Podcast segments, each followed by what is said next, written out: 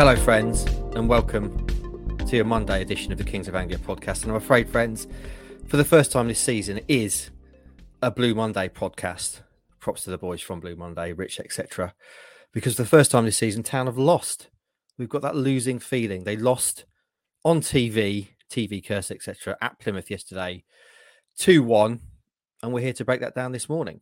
I am Mark Heath. I'm your host. I'm joined by three of my fellow Kings today. And I'm going to start today with a man I've often referred to as a prospect, the beard, the prodigy, because soon we may be calling him award winner. Ross Halls, not only are you part of this podcast, which has been shortlisted for EFL Podcast of the Year in the Football Content Awards, very deservedly, clearly, you've also, even more excitedly, been recognised among the list for the best creators in women's football at that very same awards. And hopefully, we will see you lift that award like John Terry on that night.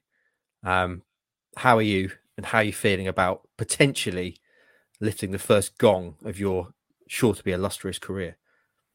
Um, I'm fine, thank you. And um, yeah, thank you very much. Someone who nominated me, I didn't even know it was a thing until I got a message from the awards place. Um, yeah, it's it's nice to be you know nominated for an award for stuff I do. Definitely in women's football because I you know I enjoy it. Um, but yeah, just still um getting over the Plymouth trip. But um, yeah, we'll get right stuck in deep, won't we? So to speak. Yes. Yep.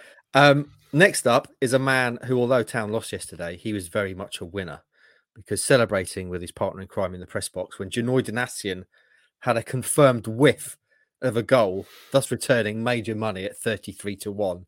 Again, Heath Bookmakers taking a kicking. Andy the Hutchman, Hutch Hogan, Warren, how are you? I mean, he, Heath bookmakers have done all right out out of me this weekend. I have I have lost money. Um, You did. over, o- overall, but um, a Janoi Donacien whiff, which we may as well talk about straight away. Um, Mhm. n- now you've mentioned it, did bring a really big cheer from the press box. Stuart Watson, quite quiet at that time because remember we're sat amongst the home sat amongst the home fans always in the in Mm. in press boxes. Uh, that is a whiff. It's definitely a whiff. it was it was brilliant. One of the one of the best one of the best uh, best moments of the season so far for me. Amazing. I was um I was actually upstairs at the time because I was obviously I had the game on downstairs and I came up upstairs at halftime to do a bit of work uh, while the halftime was on and then I got you tagged me in to say definite whiff, didn't you? So I then had to run downstairs, rewind the game to confirm the whiff, and it was certainly a whiff. Um, Stuart, you've come as a sailor today. I can only assume because you spent some time on the coast. Got a nice nautical themed top on. Um, how excited were you? Take us into that press box. Sorry, Benson's barking. I'll go on mute. Uh, yeah, in my mind, I, I stood up at that moment. I'm not sure I did, but that's that's how I felt. There was definitely an excited jabbing of the finger, and as Andy says, that that's a whiff, confirmed, no panel required. I was getting some very uh, bemused looks from the Plymouth fans in front of me. The um, yeah, the, the most excited wasn't the most excited we got all day because No, something more true. exciting happened in stoppage time, but yeah, they was uh, very confused as to why we were getting so uh, animated about a, a shot being blocked in the box. It was also unbelievable the amount of people on Twitter tagging KOA and Andy in when that happened. They clearly got behind the whiff uh, and enjoyed it and celebrated at home as much as as much as a goal by the sound of it. Um, so that returned. What did you put on that, Hutchie? Was it twenty five grand at thirty three Um, to one? Yeah, Okay, yeah. well we'll deal with I, million I think. I think I think it might even have been more than that actually. Was it fifty? um, was it I think it might have been. I'll get my little spreadsheet up in a minute when we when we get to that later. But um, five bags at thirty three to I one? like the idea that a real life bookmakers would be like, what what was it, 30, 50? Let's just call it 50. Yeah. Yeah. Thank you very much, Mr. Ladbrokes. That's very generous of you.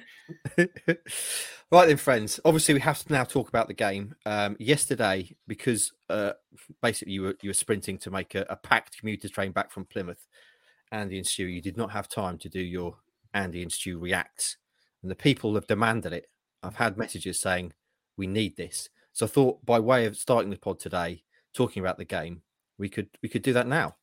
So if you can shake it off, get your mind into the you're back at home park minutes after the game's finished.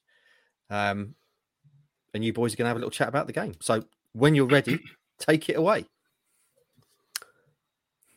Okay, Andy Warren, Stuart Watson here at home park. Uh, well, Ipswich Town's first defeat of the season has, has come. It, it was always going to come at some point, Stu, but for the second week in a row, a lead has been lost, and it's uh, to, to end up losing a game like that is uh, is far from ideal. Yeah, mixed feelings on this one, Andy. Much like Sheffield went, I can't do this. this no, I can't do this. This is weird. It feels like acting. It doesn't feel. It doesn't, it doesn't feel, feel, right. natural. Oh, Um, can I just oh dear. talk and it and it will sound like the video? Uh, mixed, then. mixed feelings on that one because um, bit like Sheffield Wednesday. I'm not. I think I feel differently about it in time because it was a really look. It was a really entertaining game. That's the first thing I want to say about this. Um, I haven't enjoyed watching. Result aside, I haven't enjoyed watching a football match like that for a long, long time. I thought it was two teams trying to play good football, going toe to toe with the same formation, tackles flying in, really competitive edge to it. Um, dramatic finish as well with Christian Walton, which we'll get on to. Um, really good football match. It's just desperately disappointing that Ipswich have uh, come out losers in a fine margins affair. Are we doing this? Is this? Oh, I don't know what we're doing now. I've been Just thrown. Keep on, um, just keep on rolling. just keep, just keep on talking. Yeah, yeah. It was it was a really a really good game. Um, to be one one nil up at half time, um, having I, I would probably say just been edged out in the first half by Plymouth. Uh, but to be one nil up at half time, you really you really want to see Ipswich come out and can control the game from that point. They've got themselves in a position to control it, and I, I I always get incredibly frustrated when when goals are scored from the positions that those two goals were scored from. Um, there was a, a, previous version of Ipswich, one of Mick McCarthy's sort of incarnations of Ipswich Town, where had a real issue with conceding goals from kind of swept home from the edge from the edge of the box, and they've that kind of goal really frustrates me. I don't know what it is in particular about it. It's it, it's it's one that's that that really gets me. And so to concede two of them um, in quick succession like that and just be rocked really was really disappointing. And and then also from that point on, um, that felt like the game was done from from the, the second. I don't think they recovered very well from the second going in, and the the kind of the only reason we're really talking about they could have rescued a draw was because of the goalkeeper going up at the end and nearly scoring a goal. Um, didn't didn't feel like there was a way back into into that game from that point. So re- so really disappointing, but but a really good game of football which Ipswich played their part in. Um, and there's all kinds of takes you can extrapolate from this game. You can come you can think about it positively if you want. You can be cr- super negative about it. Um, there's a good mix of uh, good mix of responses that you can take from it. So uh, that's what football's about. Rossi, let's get your response. You were pitch side as ever. It was a brilliant game of football, like Stu says. I mean, clearly, it would, you, I'm sure you enjoyed it more actually being there in person, but on TV, it was fantastic. It was uh, one of the best games I've watched for a long time. Um, what did you make of it? Yeah, really enjoyed it. You know, tackles, you know, flying in, shots. You know, we'll talk about what happened at the end as well. That would have been an amazing end to the game if that went in. Um, but you know, good atmosphere as well. Home park. You know, we, we we knew going into the game. You know, they're unbeaten there. They haven't conceded there, and um, you know, I'm talk. I'm sure we'll talk about Dapo scoring his first league goal, which we're saying now anyway. But um, it's good to see him score and taking the lead. Um, but no, really entertaining game. And as Stu said, it's been a while where we've actually really enjoyed a game. You know, end to end stuff. Hmm. Um, but no, very good game. Stewie, let's, let's start with the team because obviously one of the, the big questions around this game was who was going to replace Wes Burns on the right. Um, a lot of people seem to want KVY. In the end, it was Kayden Jackson that I think you predicted on on last week's pod. What what did you make of, of Kayden's game? Because I, I was quite impressed with him, um, particularly early on, and then I think one of my main criticisms around the game was was when he got shifted to playing up top and, and the Dapo came off. What, what did you make of, of the team and and how Kayden etc performed? It's risk versus reward. Him playing in that loosely termed right wing back role. Um, going forwards, he gives he gives you obviously the, the pacey outlet to to to get in behind. Um, defensively, I thought he left gaps, and that was uh, exacerbated by the fact that he was directly up against Plymouth's most threatening player in Bali Mumba, Hmm. the Norwich loanee, who I was very impressed with. That was a, that was a good little duel in the first half. Jackson kind of got away from him once, muscled away from him, and flashed across through the box. So that was the that was the reward. And then there were times where Jackson left massive holes in behind that Plymouth um, had some really slick interplay in, in the final third, and they were exploiting those spaces generally down Ipswich's right hand side. So I was looking at it, and ultimately I was coming to the conclusion as that first half came to the end that the risk probably outweighed the reward of of Kayden Kayden being on that side. And then, you, as you say, the substitutions are worthy of, of a discussion here. We've spent all season talking about the depth of Ipswich's squad, about how the five substitution rule um, benefits Ipswich, about how they can change games. Probably for the first time, this was where the substitutions actually weakened them or went against them a little bit. Um, our mark came along, double substitution. Um, Ladapo came off. John Jules came on. That saw Jackson go as the central striker. I guess at that stage, the logic would have been with Plymouth having to chase an equaliser, they're going to leave gaps at the back, and um, Jackson's pace might give them something to think about, and they can't. They they might have to drop a little bit deeper just just to think about that. But what they lost was was someone that can just make the ball stick and relieve a bit of pressure, um, which just meant the ball kept coming back. And in, and Plymouth, by contrast, had someone like Niall Ennis who could make the ball stick. They could bring on Cosgrove. Um, and yeah, and as Andy says, that it just felt like the game was going in a certain direction of travel. Um, certainly, once the equaliser went in, then you know the old cliche about goals change games. The whole momentum, the whole feel of the stadium Hmm. changed. Um, Home Park's a great place to watch football. There's only, I say, only fifteen thousand people in there, but it sounded a lot louder because all four sides of the ground were kind of working in unison, and that felt like a proper football match, both atmosphere and everything that we've discussed on it. And um, just like at Hillsborough, once one goal went in, momentum changes, and that, that's very difficult to uh, to stop. If we're talking about the subs, it's, it's probably worth noting the, the final kick before those subs got made as well with Mar- Marcus Harness. Uh, that's the kind of chance that Marcus Harness has buried this season, isn't it? Shifting the ball out from under under his feet and um and getting a, a shot off this time wide. Uh, I've not seen a replay of that. It looked quite close. You, you might know better with that one, Mark. Yeah, it was. But um, it looked it looked like it was close, but but you got to hit the target from there. That was his last touch uh, the game. I, I didn't think he had a, a great game at all. But No, if, if, s- if- sorry. um, The risk versus reward thing with Jackson, it's the same with Harness as well. I think the the risk of Harness is that he gives the ball away quite a lot. He's quite he's not he's not a possession player really. He's kind of off the cuff and he can do things. But the reward with him is that he's a great finisher and he's you know he's someone who can bit like Chaplin. You you, you back him in the box to score. And then he got that chance, as Andy says, and he didn't. He didn't take it.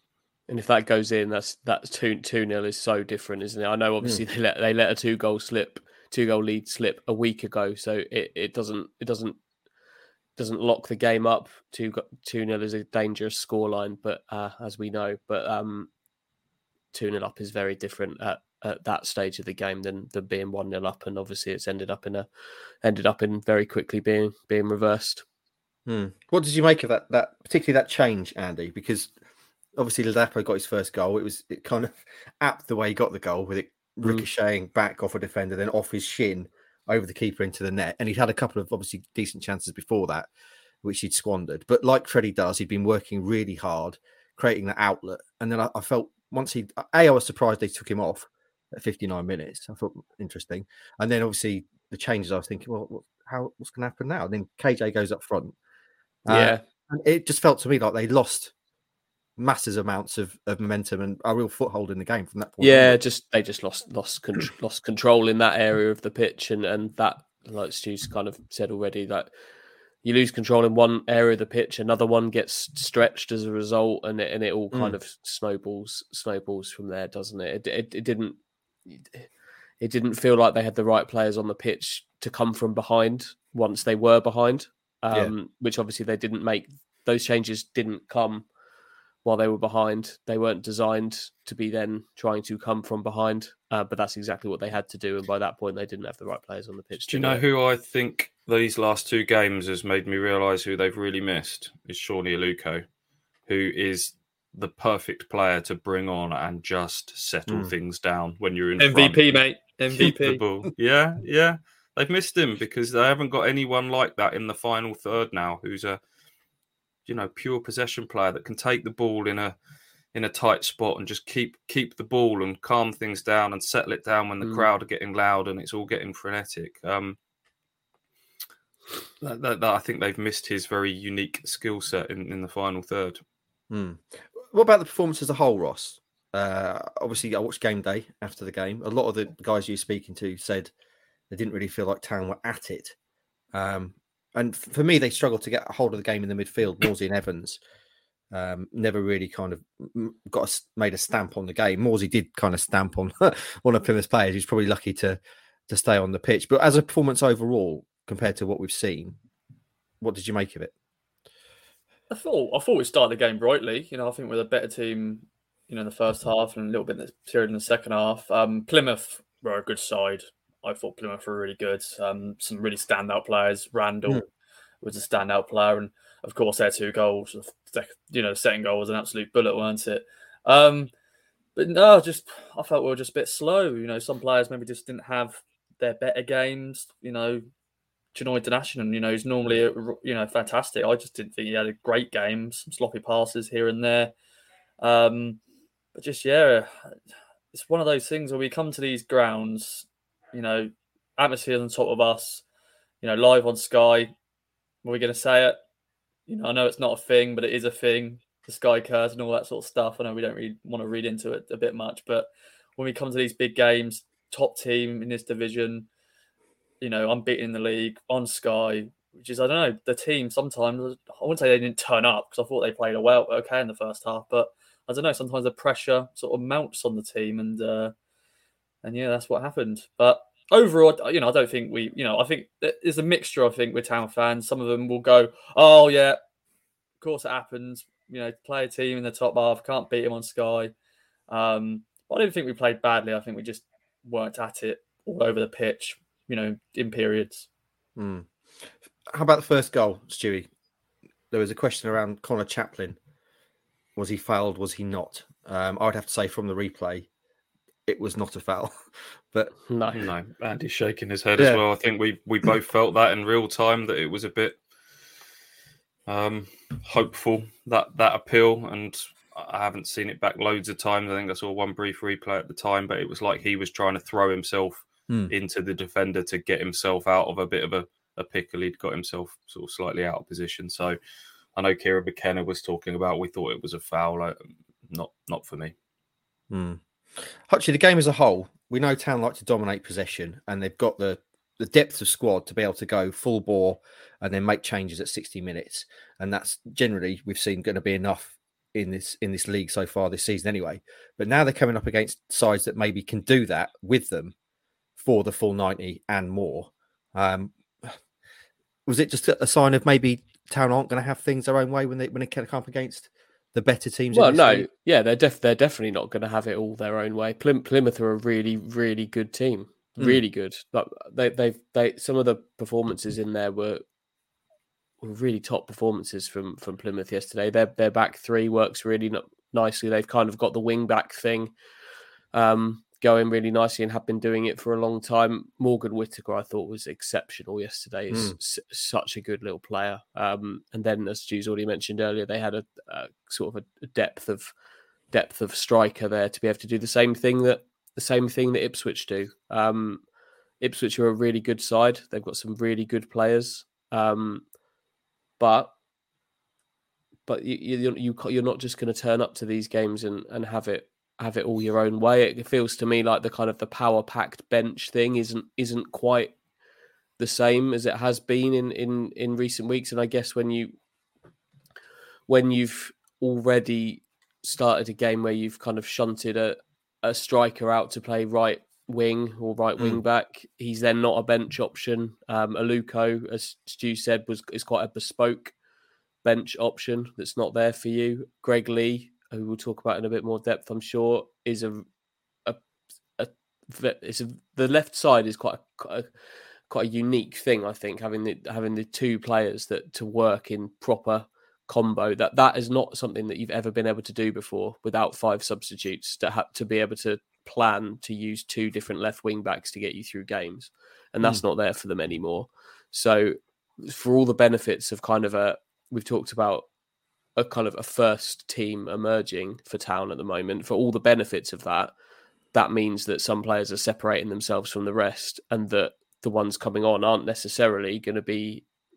adding that power pack power pack punch from the from the bench anymore it feels it's not quite not quite happening as it was in the first few weeks to me For the first time, I looked at the two benches and thought, arguably, they had stronger options off the bench. They had Sam Cosgrove, Birmingham, Loney, Conor Grant had just just working his way back from injury. He was amongst the bench. Ryan Hardy, their top goal scorer from last season.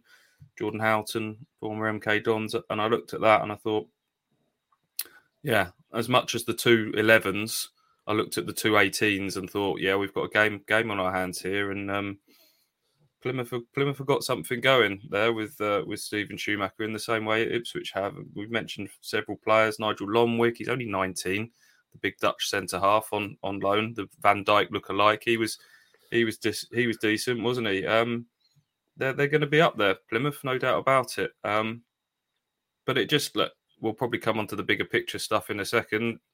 It just adds to these little nagging doubts. I think I wrote in a preview to the Sheffield Wednesday game that I think every Ipswich fan has got this little devil on one shoulder that just keeps whispering about "Ah, it's Ipswich. You know, there's always a false dawn. There's always a disappointment around the corner. Don't let yourself get too excited. As much as all the evidence tells us that things are far better under the new ownership and Ashton and McKenna and the style of football, everything. Again, it's this the, the TV thing and this more importantly, the the record against the better sides in this division is is a is a it's a nagging doubt in in the mind. Um, it's four four teams that Ipswich have played currently in the top six now and haven't beaten them this season. So that's um the, the record is is not great there. And until it's it's down to Ipswich, I'm not gonna. We talk. I think we had a question on a previous pod about what do you say to the to the doom mongers and the people that jump on any negativity. I'm not gonna, as Andy said, we're not here to tell people how to feel. I get it. I get why the cynicism and the the pessimism is there, and it's up to Ipswich to prove now that they, you know, it's up to them to answer those those questions. And um, Saturday's a prime opportunity again to uh, to do that. Um, before we get, let- let's maybe finish the kind of game chat with that question. But before we get there, let's let's do the kind of the two remaining incidents which of note in the game, Rossi, to speak about was the second goal. Edmundson makes a rick, and then obviously the Walton almost writing a fairy tale. Um, what did you make of him in order? Yeah, it was a good finish, though, wasn't it? It's a good finish. Um, It was. Yeah, it was Yeah. good finish. Um, but yeah, fridge. Oh dear. Yeah. At, at the time, I didn't. I didn't really. I probably weren't really. What I was watching, but you know what I mean. I was. I was sort of just looking at something, editing photo, or whatever. And I looked up and I just saw their player. It was a Whittaker, weren't it? Who got, who got Mm. the second goal? It just absolutely, yeah. But yeah, not not not the stage you want to be making mistakes. Really, um, live on TV, promotion rivals, you know, and then two one, and then yeah, Walton. I'll let I'll let Andy and Stu talk, talk about more in depth because um, you know, we want to be there, won't we? When a goalkeeper scores, late equaliser live on TV, and if that went in, oh my god, it would have been amazing. Um, but yeah, so close, Christian, so close. You know, against the team, boyhood fan. You know, it got it was did- press with the guys before the game. Uh, that that was that was not going to be a question you're going to ask. So he's like, "Cross, yeah, Christian, what if you scored today?" But um, yeah, still an only takeaway, my friends.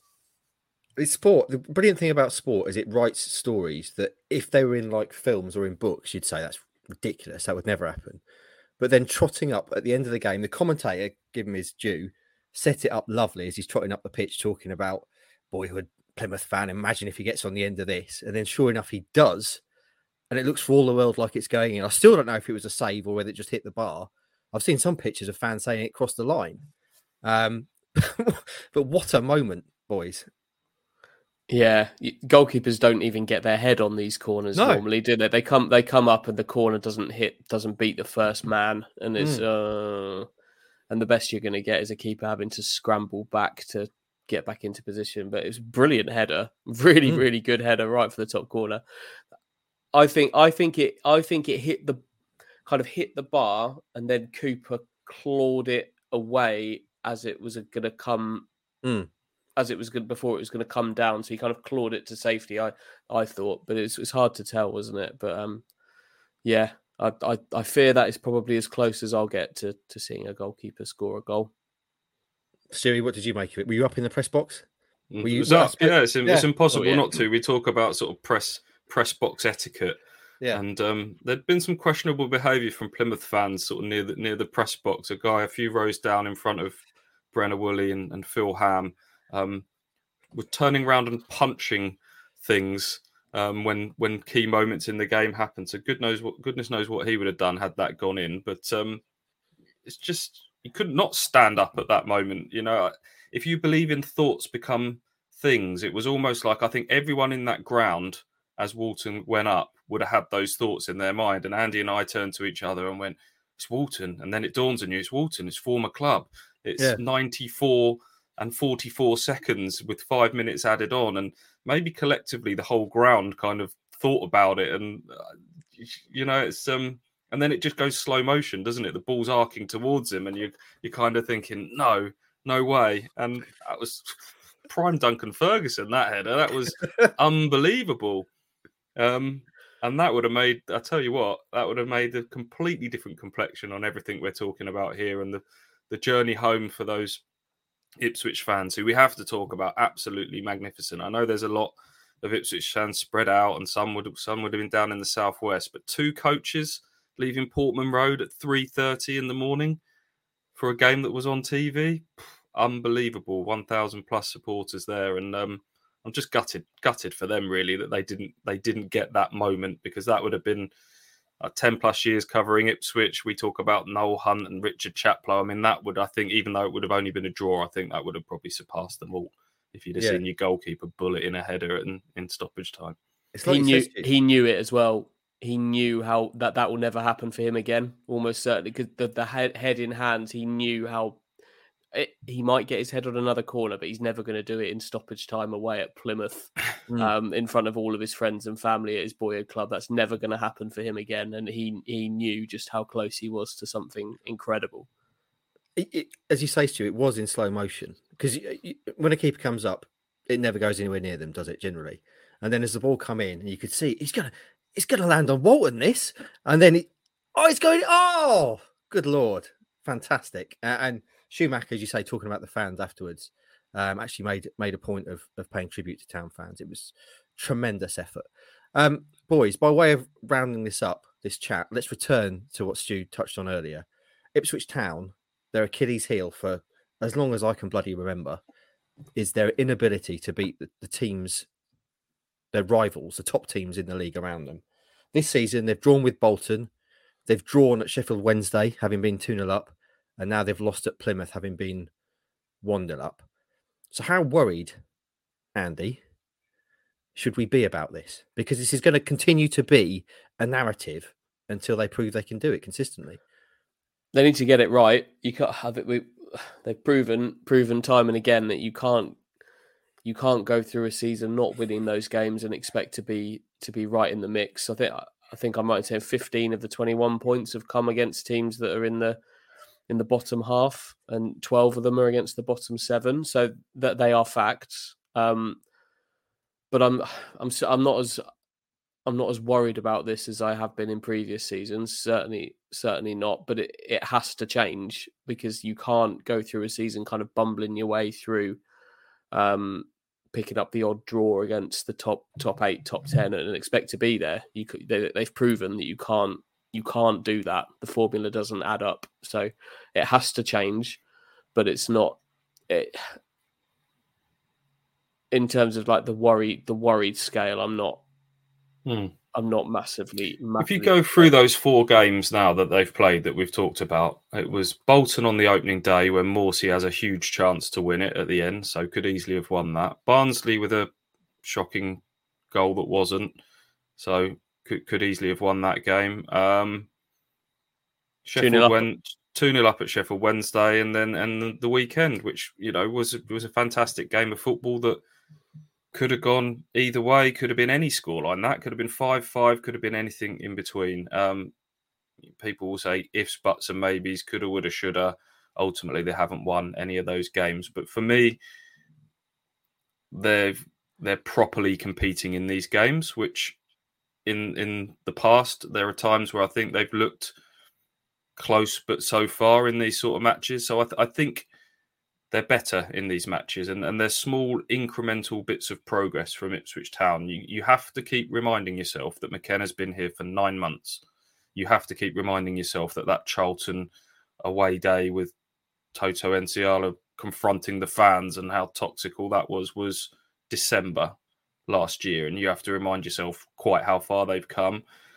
There were other things to fix first in terms of you know going to Accrington and winning, being able to beat teams like Burton, being able to beat um, you know see off so some of the lesser sides. There were issues that Ipswich still had only a few months ago, and they have improved on that. And now the next hurdle is to start winning some of these fine margin games against the, the better sides. Maybe maybe these last couple of games is not a bad thing in that it's a reality check for people. But you know, it will keep the players nice and humble. I know McKenna does that, but sometimes just that will just keep keep them their feet on the ground, and it keeps us and all supporters' feet on the ground. I think people were getting a little bit carried away about how long they'd go and beat them for, and I wouldn't take a single player from any other squad in this division, and you know all of that sort of stuff. It's just just reminds everybody that this is very much a, a work in progress still, and you know ho- hopefully that that progress will will keep keep happening over over the few months ahead. And mm. Yeah, I think the positives outweigh the negatives, don't they? For, for me, anyway. You have to remember they finished eleventh last season. They're nine nine places above that. They were ten through ten games last season. I think they had ten points. They've got twenty one now. And if you go through them game for game, you can make an argument they've got fifteen.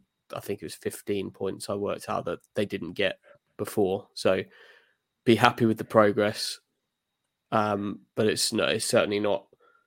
It's certainly not a bad thing to kind of just just remind yourself that there's still more still more to be done because they're trying to move an awful long way in this League One table that Ipswich haven't even been close to challenging for promotion from this league in three years.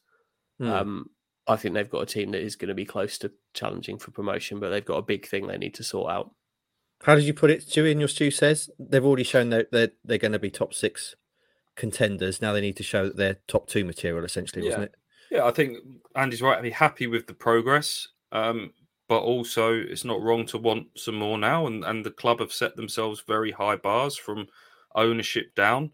Um, they have made very clear what, what their aim is, and that is that is promotion and promotion now, not not in next year, not in the year after. They want promotion now, and so you know I, I think they would want us to kind of just apply that gentle bit of pressure to say, "Come on, you know you've come a long way, but you know keep going. Now you got now you got to improve again." And and um, the players will want that. Um, I said quite early on, didn't I, that I guarantee they're a top six team. I, I honestly, from what I've seen, from ten games in, the whole table starts to take shape. I think we are starting to see a table take shape now, and I think Ipswich. I think I think they are. I've seen nothing to dissuade me otherwise that they'll be anything but a top six team. But when put maybe uh, you know whether, whether they're top two contenders, there's a few, few questions to, to be answered on that one still. I'd say. Hmm. Rossi, anything else to, to add before we move on from the game? Anything else you want to mention around either the uh, failure to beat a, a top side or anything else from the, from the match? Um, I, I also just want to say, you know, a big shout out to the Southwest branch um, because they all came up to me before the game, just having a nice little chin wag. Good old John, um, Steve, and, and all those great guys. But yeah, a thousand plus town fans going all the way to Plymouth. It's a long trip. you know, live on TV. You could have just been on your sofa and watched it at home if you really wanted to. But um, you know, some fans they just go across the country to support their football club, and yeah, I I, I echo what Stu said about you know if that Walton goal went in, no, it'd only been a draw, but you would just remember that forever because that would have been a moment where you can say, yeah, it's like the Cole Skuse moment when you, when he scored his first goal for Town after the many games. You got you can say, yeah, I was there when Christian Walton scored. Um, but you know what, Plymouth, it was a nice weekend, weren't it, boys? It was a long weekend, but um, we had a good time, didn't we, in Plymouth? You know, we had a nice little meal when we got arrived, nice train journey, nice little views. Um, but sadly, we just couldn't win on TV once again, and we couldn't beat a top team. But you know, a lot of positives coming out of this one still. If you want to see Ross Hall's name being chanted, by the way, um, go and watch game day because a group of fans are. I think they're chanting. There's only one Rossi Halls, aren't they, or something to that effect? Um, Which I'm assuming you didn't ask them to do, Ross. That doesn't strike No. me as something you would do. So it, it became quite organic, which is great. So go and watch that. Sorry, Stu, I cut you off there. What were you going to say? Uh, that's all right. Said we had a nice little train journey. I was less keen on the one home. it was like we were we were packed in, and there was a baby crying and a, a teenager coughing and spluttering all over everybody, and um, yeah, randomly had Gary Rowett, the Millwall manager, sat two two rows in front of us on on the train as well. We're not sure if he'd actually been to the Plymouth game or if he just. We think he was just coming back from a nice little family trip with his down to the southwest on a, on international break weekend. But he was So- definitely he watched football the whole way the whole way back on his laptop. Um, there uh, he watched two Blackburn games. They're playing back Blackburn next week, and then finished by watching some Bundesliga. If you ask him, There we go. Babies, or indeed children of a young age on trains, planes, and automobiles, I have very strong views on. Probably best not to touch on this at this point. no, please in- do. No, no, no. in, in terms of boys on the road, Rossi's touched on it there. I want, I want tales from the road. Hutchie, it was a Saturday night, so I assume you'd already pre-downloaded Naked Attraction for your bath. Um, how was how was the hotel? What did the boys get up to on tour? What? Yeah. What? What? What a weekend it was. Um, had some dinner and went to bed. That's all I can. That's all. That's all. That's all I can give you. Um, the bath was very small, but I was I felt blessed to have one because Stu didn't have a bath in his room. no bath, Watson. Did they not? Uh, uh, our hotel had um, just to give you an idea of where where we were staying. Uh, our hotel had a security guard um, just to deal with with the drunken rabble that were coming in at, at all hours of the morning. Um, Sunday, I didn't have a very good night's sleep. I was I was I was fearful that the Ipswich boys were who were in a hotel just a, just a few hundred yards up the road. The, the town players might have uh, might have been disturbed in their sleep. Did you find any time either there on the way there or on the way back to uh, plunk yourself down on a massage chair? Stuart? No, I mean that would have made it all fine if that, that train journey. I was just uh, got a nice little massage chair. Um, it made all my troubles go away. But no, that will have to wait for Morecambe, I think. We still need this video. People have uh, people have been asking for it, and people enjoyed that chat. Right then, let's draw a line on the Plymouth and everything that happened there. We do have to discuss because before we um, between now and the last time we spoke, there's been quite a major bit of injury news. Um, Greg Leigh, who we thought would be away on international duty with Jamaica, has unfortunately suffered a compression fracture to his leg, which when I first saw that news, I immediately thought, "What? How?" But of course, it's a compound fracture when the bone comes out of the leg. A compression fracture is something entirely different. Because I was struggling to see how they could not notice that he'd broken his leg. His bone boys- was sticking out. exactly, he's just that hard. Um, La- lads, I've just, I've just, I've just noticed, just noticed this. I can't get my my trousers back on. It's it really, really stings as well. This is Um, normal. Yeah, yeah. Rossi, we know he's your boy. I, haven't given him a nickname, so I can't be blamed in this case. Um, how much of a loss is Greg Leigh? He's not been a, a nailed on starter. Clearly, Leif Davis has been playing in that role, but he has generally been coming off the bench and uh, is part of that massive upgrade on the left hand side. So, how much of a blow is losing Greg Leigh for what we can only imagine is going to be quite a long period of time? Yeah, big blow, big big blow. Greg Leigh, the boy. Um, yeah, he's done, he's been fantastic, and he when he come off the bench, he brings that presence. Um, but yeah, it's, it's a big blow. Uh, what, what, what are you laughing at, boys? It's just the way you refer to Greg Leigh, the boy. Greg Leigh, the uh, Greg Leigh, the boy. the boy, the boy Lee, good old Greg Boy. Lee.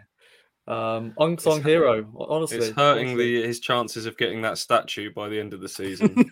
That's for sure. I have I to think call him Greg the Leg now, like Yeah. like the uh, like the uh, kicker in the NFL, Greg the Leg. Greg Boys. the Broken Leg.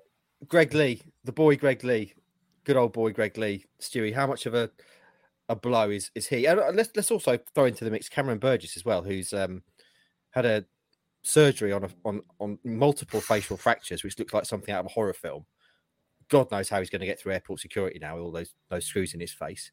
Um, and he clearly had been had been playing ahead of Edmundson. So these are these are two big losses, you know, on top of Sone Aluko as well. You already discussed. If they are screws, when we're looking at that scan, and they look like screws, I assume that's how you you fix the bones back together. I counted thirty four in there. That's Wow. horrendous. That looked like a. The doctor's going to give his prognosis now because we all know I'm a uh, a qualified doctor, so I'm able to do that. Um, his face was absolutely smashed to bits. That would be that would be my feedback uh, as a doctor, qualified doctor. Um, eye socket, I think, was gone in a couple of places. His whole cheek was just in bits. Mm. Um, and he got up from that, spat a bit of blood out on the floor. I thought for a split second he looked like, yeah, g- g- give us five minutes. I'll see if I can run it off. He walked off the pitch. As eyewitnesses have said, he got changed and then got, you know, drove, got driven to to A and E. You know, certainly didn't go off in an ambulance or anything like that. Um, absolute nails, that isn't it? Um, but yeah, he was he was a big miss at Sheffield Wednesday. That was exactly the sort of game that they needed him for, and um, it's a blow because he was he's not certainly not someone at the start of the season we'd been talking about being a, a key player, a nailed on starter, but he certainly played himself in, into that position. Um, it's a shame. Big shout, big shout out to the people who I saw on, on social media who asked where his nose had gone from the uh, from the from the from the from the X-rays. Um, Amazing. that was that that that was great. Yeah. God, his nose has come off as well, boys. but Hutchie, let me ask you then. Aluko down for months. Burgess, knackered face. Smashed, according to the doctor. Greg Leigh, compression fracture of leg, all out for a long period of time, you'd imagine. Um, we're looking at the squad. We've been bigging up the squad, how deep it is, how how rich in talent it is. Three three important players down now, though. Yeah, yeah. This is what we talked about earlier. I think that the the the strength is is weakened by them not being there. These these games are not about starting 11s. They're 16 man matches now for for Ipswich and most most teams in the league. And um, each each of those three players, I, I would I would describe as specialists. They've they've kind of turned into specialists, and um, they're not they're not there. They're not options. Um, you haven't got the big the big centre half that you can put in to deal with the air raid games. You haven't got the the beefed up left back who can do a bit of everything, but will help you out in the air in those matches and bring some strength. Um, and you haven't got the guile, the uh, the foot on the ball, the the um the, the calming presence. It's it, it's kind of specialists being removed from the from the weaponry, and um, it just makes that it makes the the whole thing that bit that bit weaker, doesn't it? It, it may be taking away some of Town's advantages in terms of Mm. squad strength and depth. What's all the more frustrating is that they're kind of injuries that you can't legislate for, Hmm. are they? You know, it's not like you can go, oh, they've got hamstrings pinging left, right, and centre, and all that. They probably put in all this work into the sports science, but you, you know, you can't account for someone, um, you know, for these injuries that have, have happened. But um, yeah, still Ipswich have got the squad to, to be able to cope with it. It's uh, you know they should should be able to ride it, but it's just yeah, it's just weaken their options, as as Andy said. Hmm. Right then, uh, Roscoe, this is this is your time to shine because now I want to talk about FIFA ratings. Um, something for the the younger listeners to the show. FIFA 23 ratings were out last week. I was very excited. Um, Roscoe, you took me through them. There's a video you can go and watch, but let's just have a quick chat about it as well. If people haven't seen that yet. Um, when's the game out? First of all, is it out now? Uh, Friday. This The Friday. 30th. Is the thirtieth Friday? Yeah. There, yeah, yeah, yeah. Um, uh, Wes Burns is the top-rated player. There's been scandalous drops for the likes of Morsy and Walton, and Rekeem the Dream Harper has been dropped by four points, which is a, a national outrage. Um, what, what did you make of the ratings? Um, I think some of them are deserving because we're League One, and I think FIFA probably don't care about League One football really. So rating wise, they go, yeah, because Christian Walton's gone down because last season he was 71 because he was a Premier League player at Mm. Brighton, but he's now dropped to League One. Um, but he's still got a good card. But yeah, Wes Burns obviously is the most high, highly rated player on the game because he was our best player last year. Um, you know, I said before, Sonny Luco, he's got a solid car. Sone, sorry, Sone. I keep saying Sonny, sorry, Sone. Um, overall, I think Town fans will enjoy playing as Ipswich Town this season. Got some really good standout players. Um, a few players have got cards for the first time. You know, Elkan Baggott, um, he's on loan at Gillingham, but he's on the game for the first time. And uh, Cameron Humphreys, he's got he's the worst player on the game for Town currently. He's 51. And uh, Nick Hayes, as I said before, like that's a dream of everyone, isn't it? To be on a video game and a third choice goalkeeper. He's on the game. He can play as himself. He probably isn't very good on the game, but you can play as yourself, which is great. Um, but yeah, we've got a lot of players. I think a lot of fans will enjoy. As I said, Wes Burns is the, the fastest and the most highly rated. So there we go. The Renaissance continues, by the way. Um, one one of only a handful of players to have seen their, their rating go up. I notice. Yeah, yeah. Taking notice. Excellent. Uh, the last FIFA game I bought was FIFA 12, boys. So that kind of dates me. Uh, do you still do you still play Hutchie, Stewie? I don't have a I don't have a games console. Sadly, It's not for me. The last time I played FIFA was in the car park of St Andrews um, football ground, but with Stew, and it was poor. I think it What's- might have ended nil nil because we were still working out the controls. Mm. Um, I, st- I still play PS4 from time to time. I haven't played FIFA for a little while because I, I got out of the habit of buying them because it just felt like exactly the same game Mm. every year. Pretty much. We know that the gaming chair is long gone, though, Stu. It has. That's a shame. Couldn't justify that. Right then, friends. Um, there's one final thing we need to touch on this week, and that is an idea that came from the beautiful mind of Andy Hutch Hogan Warren uh, on last week's show, which was the idea of when Town do inevitably win the Pizza Trophy at Wembley, beating Sheffield Wednesday in the final. You heard it here first. We reckon there should be a, a new European competition, which would take Town all over Europe playing sides who have done well in the other minor cup slash trophy competitions. Now, Andy, you sent me a, a WhatsApp, or all of us a WhatsApp uh, after the show last week saying you've gone way too deep into the idea. Um, and we are we are going to do this on Thursday's show. We're going to fully unveil it, but by way of a teaser to get people wet the whistle for people. Um, what's what's what's the latest on that? It's being workshopped at the moment, but I have a beginnings of a well, more than the beginnings of a proposal for a 56 team tournament, uh, which would bring a, a representative from all all U- UEFA countries Wow. uh, to the table for this. Some of them are going to, uh, full disclosure, some of them are going to come through d- proper, the top level domestic cup, like San Marino. Um, ones that don't bring with it their own European, um, European. But this is this is for the for the marginalised, for those on the edges, on the fringes, for those that aren't welcomed by the the fat cats of UEFA and suit the Super League crew, the ones that don't get the the representation they deserve. The winners of the Rock Cup in Gibraltar are in. oh wow.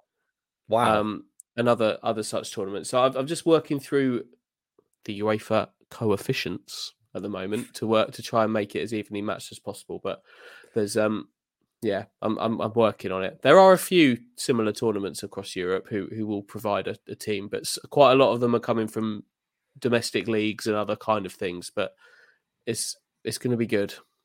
At one stage on the journey down to Plymouth, we were both doing some work, um, and I turned to Andy and I said, "What what, what are you working on, mate?" And he said, oh, "I'm just uh, just designing a logo for the new European competition we were discussing." he had Photoshop out. He was yeah, he's, he's gone full on on this. I can't wait to see it's there. It is. is that what it's oh. called? Is it the Milka Cup, Hutchie? Is that That's big news. There's a sponsorship bid has come in from Eurochoc company Milka, who Excellent. everybody. Well, this is just the first draft of this logo. There's more of it to come, but I thought I'd show you where I'm at. Um, Milka, very keen on it. Obviously, they love selling their chocolate in duty free places in airports. Um, very, very Euro heavy on that. Um, they are very keen to be involved. So um, the Milka Cup could be could be coming to you. Um, but I'll present to you a full proposal on on Thursday with with teams if you're interested in that. If you want the teams that I'm putting forward um, to compete, we could do it this year if you want. Could pretend that Ipswich have already won it. Up to you. I very much want that. I want I, I want a few things more actually. Now I think about it, um, it's the Milka Cup. Then we can we can start really discussing it in earnest on Thursday. Can we get Husky chocolate on board as well? I mean, I would love Husky. They need to start selling their product outside of Scandinavia. All Milka aren't really interested. This is to try and sniff out sniff out some some real top end sponsors. In, But in my mind, it would be sponsored by like a vape company or something like that. I'm surprised that's that's not happened yet. it Is might. that even allowed? I don't know ethically whether that's No, allowed. these possibly days. not. Um, hmm. I look forward to this anyway, friends. On Thursday, Hutchie, your kit of the day is Sampdoria. Yes or no? Uh, yes. Excellent. No further Um, guesses needed. Do we need to quickly um quickly square off the rest of million pound picks? We do indeed, and I'm glad you've reminded me. Um, it was twenty five grand on the whiff at thirty three to one, which which returned eight hundred and twenty five. But this but the sad news was I had bet half a half a million pounds on town to win the game, and a further seventy five on Morsy to score and Leif Davis to either score or assist. So th- they didn't come in, but um, the whiff the whiff has landed, and it takes the pot to two point nine uh, million pounds. So you actually came out on top, even though the other bets didn't come in. Yeah, yeah, actually, yeah, there is a there is a profit from from you. I'm afraid.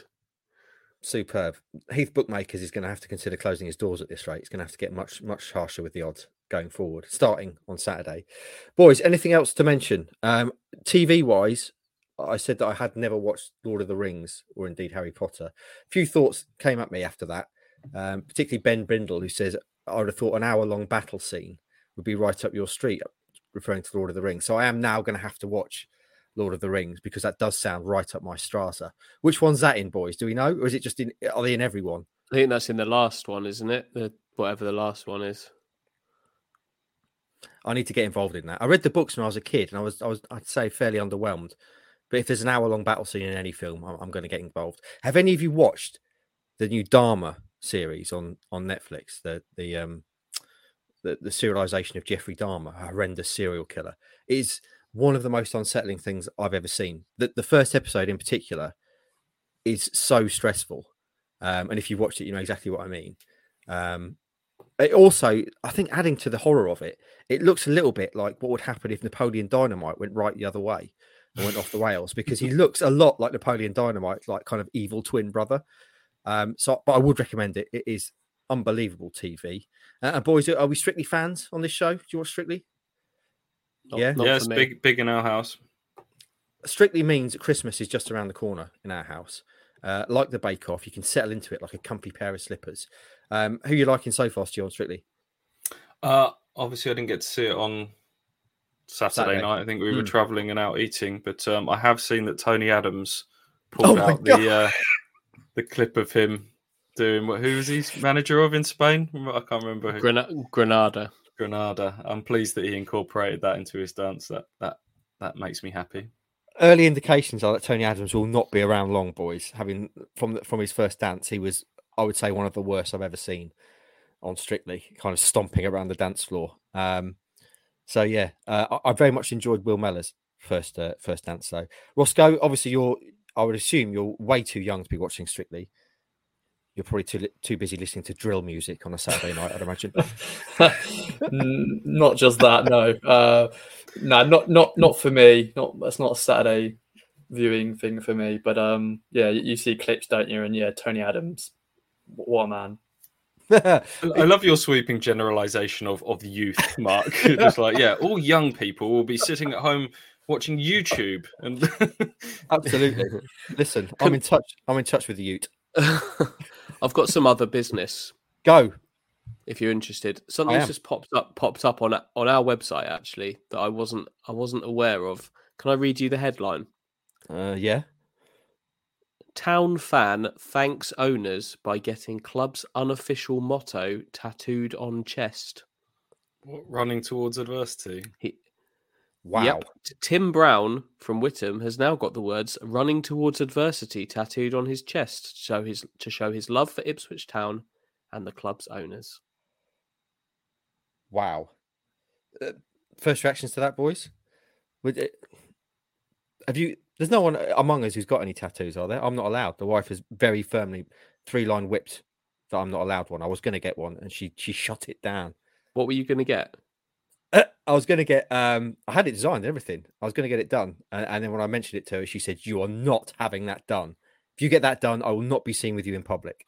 So I was going to get um, on my right arm. I was going to get the full kind of top half of the arm uh, with a Muhammad Ali image, who is my all-time hero. And there's a very famous picture.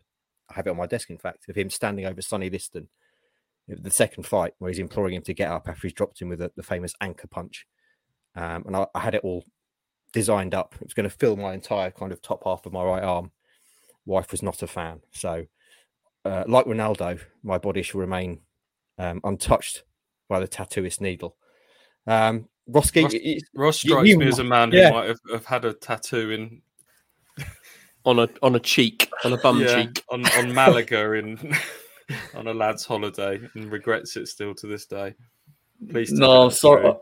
No, regrettably, no. I had there's been ch- there's been chances, there's been many chances, but luckily I was just about sober enough not to have it done. I, I, I've been in a tattoo chair on Magaluf a few times, and luckily, you've been in the chair.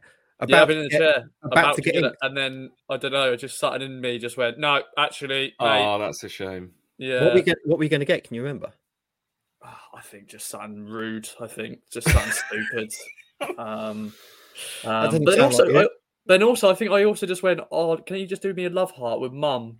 You know, standard. I think I, just, I felt, you know, but I, went, I was just yeah, um, yeah. One of my mates still riffed me about that. I went, "Oh, you could have, you could have had it, mate. You could have had a tattoo because he's he's into full of tattoos." I think one day though, I think I will get some tattoos. I'm just, I want it needs to be the right tattoo and the right tattoo artist. But um, watch this space. I'm so pleased. I, when I was younger, obviously, I played a lot of basketball, and I was uh, playing basketball in a era when tattoos became a real thing in the sport. Allen Iverson, etc., brought them in, and at the age of 18, I was, I again, I wanted to get a tattoo of a basketball with my basketball number on it, um, and I'm so pleased that I didn't because I think I may regret that now. What number? What number were you? my number was four, Number all the four. way, all the way through Um, my illustrious career. Ross, if you don't pass your driving theory test by the end of the year, you need to get an L plate tattooed on yourself. That's amazing. What's the latest on Yeah. that, Rossi? I've got one this Thursday, so Theory. yes, This is the, this is the one, isn't it? Ladapo scored a goal in the league. Hope so. Rossi Rossi is now going to pass his theory test. Do a bit of research, mate, beforehand. Can I put some money from the million pound picks pro- pot Yeah. on this? Oh, How- yes. what what odds would you what odds would you give me? So just simply to pass, Rossi to pass. Yeah, yeah. Given how many times have you failed now, Ross? 7 Seven times.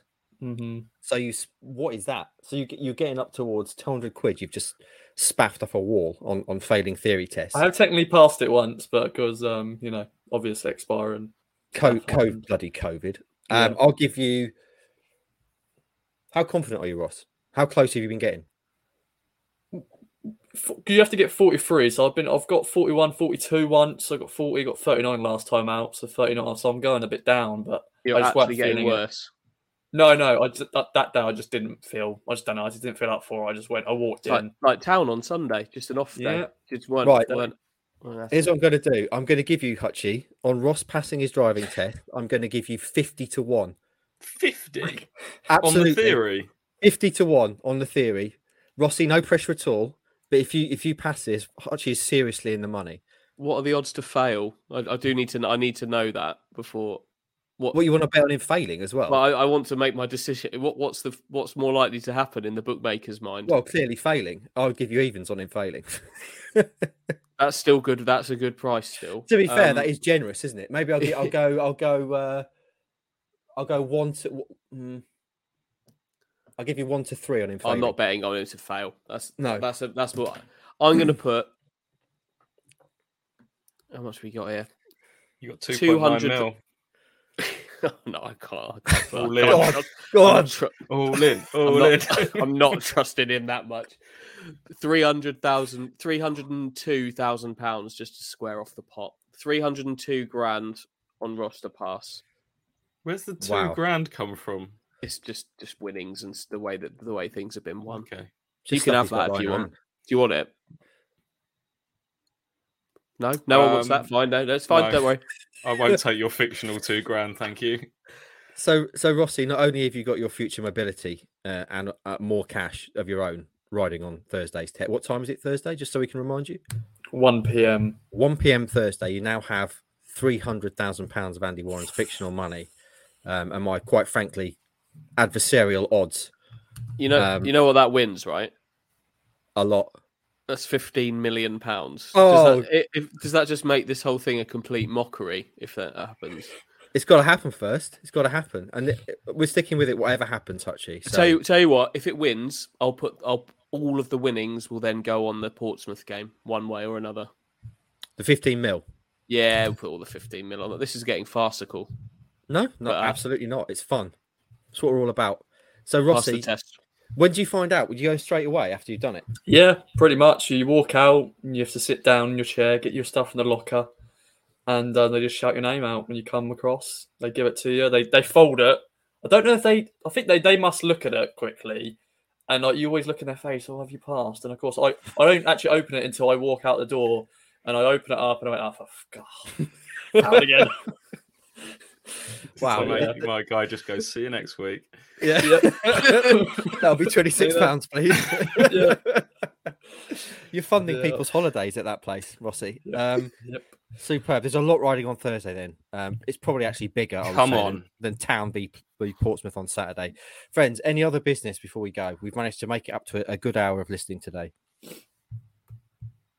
Oh, well, No the other business. business. No other business. Right then, all that reminds that leads me to remind you then is to support our sponsor Manscaped. Use the code COA at manscaped.com for 20% off and free delivery on all their excellent clobber, including their new, if you're feeling brave, crop shaver, which is actually a wet shave for areas of your body which some people may not be brave enough to touch with a razor. Um, you can get that there and free delivery. Uh, and also follow us across all our social media, Kings of Anglia on YouTube, Instagram, Twitter, and Facebook. And friends, as I mentioned at the start of the show, uh, we have been nominated again for Best EFL Podcast in the Football Content Awards, and Roscoe is up for Best Creator in Women's Football. So please, if you haven't already, vote for us. You can vote for us on Twitter. If you go to our Twitter, you can see the wording you need to to tweet. Um, you can also vote for us online on their voting page. Again, if you go to Twitter or Facebook, the link is there, and we'll share it again. And you can also vote on Instagram. So if you do enjoy the show, why not vote all three ways and give us three votes for you? Because we'd love it, frankly, friends. We're not going to mess around, beat around the bush. We'd love it if we win that this year. It'd be tremendous in Manchester in November. So if you can help us with that, that'd be tremendous. Friends, If Ipswich Town have lost for the first time this season. That means that Saturday's game against Portsmouth takes on whole new levels of importance, maybe overshadowed only by Roscoe's latest driving theory test on Thursday. Have a great start to the week, and we'll be back later in the week to build up to the big Pompey game. Have a good one.